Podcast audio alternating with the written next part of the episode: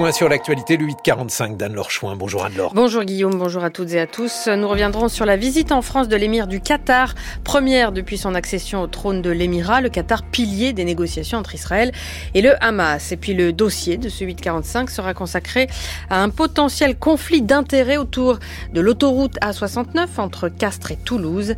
Explication en fin de journal. Le soutien de Gabriel Attal ce matin aux déclarations hier du président à propos d'un potentiel envoi de troupes au sol en Ukraine. On ne peut rien exclure dans une guerre qui se tient au cœur de l'Europe, selon le Premier ministre qui s'exprimait ce matin sur RTL et qui assure lui aussi qu'il n'existe pas encore de consensus chez les alliés de Kiev pour envoyer de manière officielle, assumée et endossée des troupes au sol.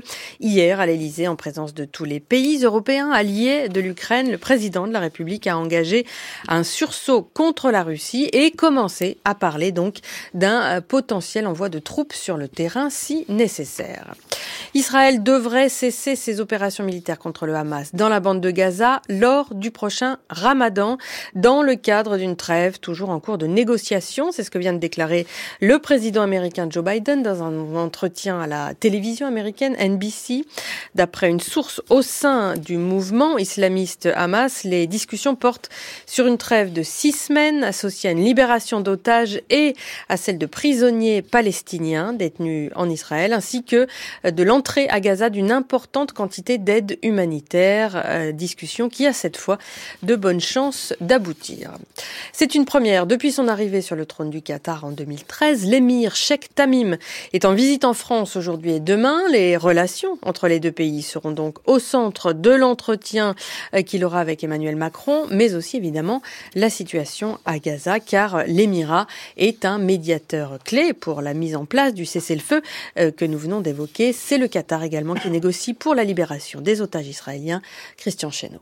De l'Afghanistan à Gaza, en passant par le Tchad et l'Iran, le Qatar est devenu un médiateur reconnu et apprécié. Son agilité diplomatique lui permet de parler à tout le monde, y compris aux groupes infréquentables aux yeux des Occidentaux. Alors que trois Français sont encore aux mains du Hamas, Emmanuel Macron, qui a fait de leur libération une priorité, a bien compris que l'émir Tamim était incontournable dans ce type de dossier. La France et le Qatar ont ainsi fait passer récemment des médicaments aux otages. C'est aussi à Doha, siège du bureau politique du Hamas depuis 2012, que se déroulent actuellement les négociations sur la mise en place d'un cessez-le-feu? Là encore, l'émirat est au cœur des tractations secrètes. Emmanuel Macron et l'émir Tamim doivent aussi évoquer l'aide humanitaire aux Palestiniens de Gaza que Paris souhaite massive. Selon l'Elysée, une opération commune franco-qatarienne devrait intervenir dans les prochains jours avec plusieurs vols acheminant 10 ambulances, plus de 300 tentes et du fret humanitaire.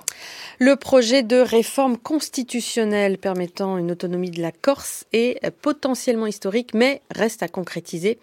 Déclaration ce matin du président autonomiste du Conseil exécutif de Corse, Gilles Simeoni.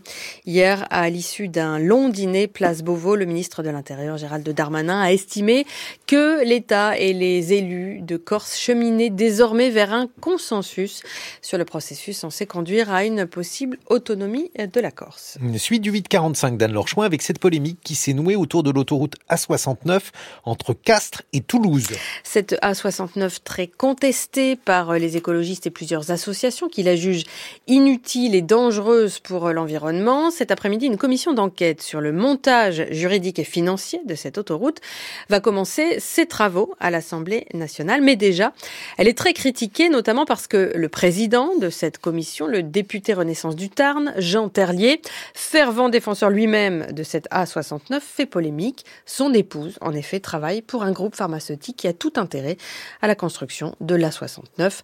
Le déontologue de l'Assemblée nationale a donc été sollicité sur un possible risque de conflit d'intérêts. On y revient avec Véronique Roberotte. Le risque a été écarté par le déontologue. Le fait que l'épouse de Jean Terlier soit salariée du groupe Pierre Fabre, groupe pharmaceutique qui soutient très activement le projet de l'A69, ne constitue pas selon lui un conflit d'intérêts.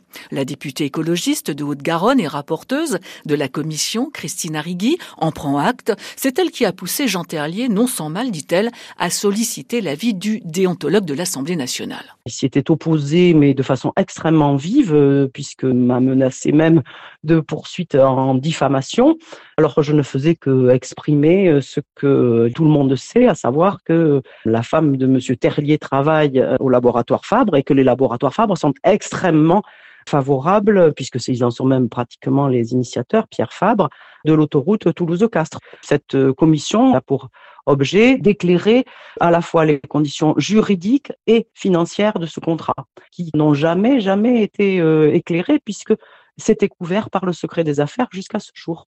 S'estimant victime d'une campagne de dénigrement, le député Jean Terlier fait valoir une pluralité d'opinions dans la commission. Nous allons vérifier que les procédures qui ont abouti à la réalisation de cette infrastructure autoroutière sont bien régulières, avec une rapporteure opposante à l'autoroute A69 et moi en ma qualité de président, et je le ferai euh, en toute impartialité, mais avec, à la différence de la rapporteure, le soutien que je porte depuis le début à ce projet. Moi, je ne suis pas dupe hein, de, la volonté qui est celle de la rapporteure de traiter toute autre chose que le fond de cette commission d'enquête pour refaire le débat sur l'opportunité. Je sais que les opposants souhaitent évidemment, à travers cette commission d'enquête, dire euh, arrêtons euh, les, travaux. Pour l'instant, il n'y a aucun élément euh, dans le dossier si ce n'est les déclarations de la rapporteure qui seront à vérifier sur le contrat de, de concession, qui permettent d'établir de près ou de loin une irrégularité.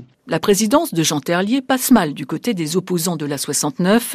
Geoffrey Tarou du collectif La Voix est libre. Ce qui nous questionne, c'est de se dire mais euh, pourquoi veulent-ils à, tout prix maîtriser euh, cette commission d'enquête euh, s'ils n'ont rien à cacher?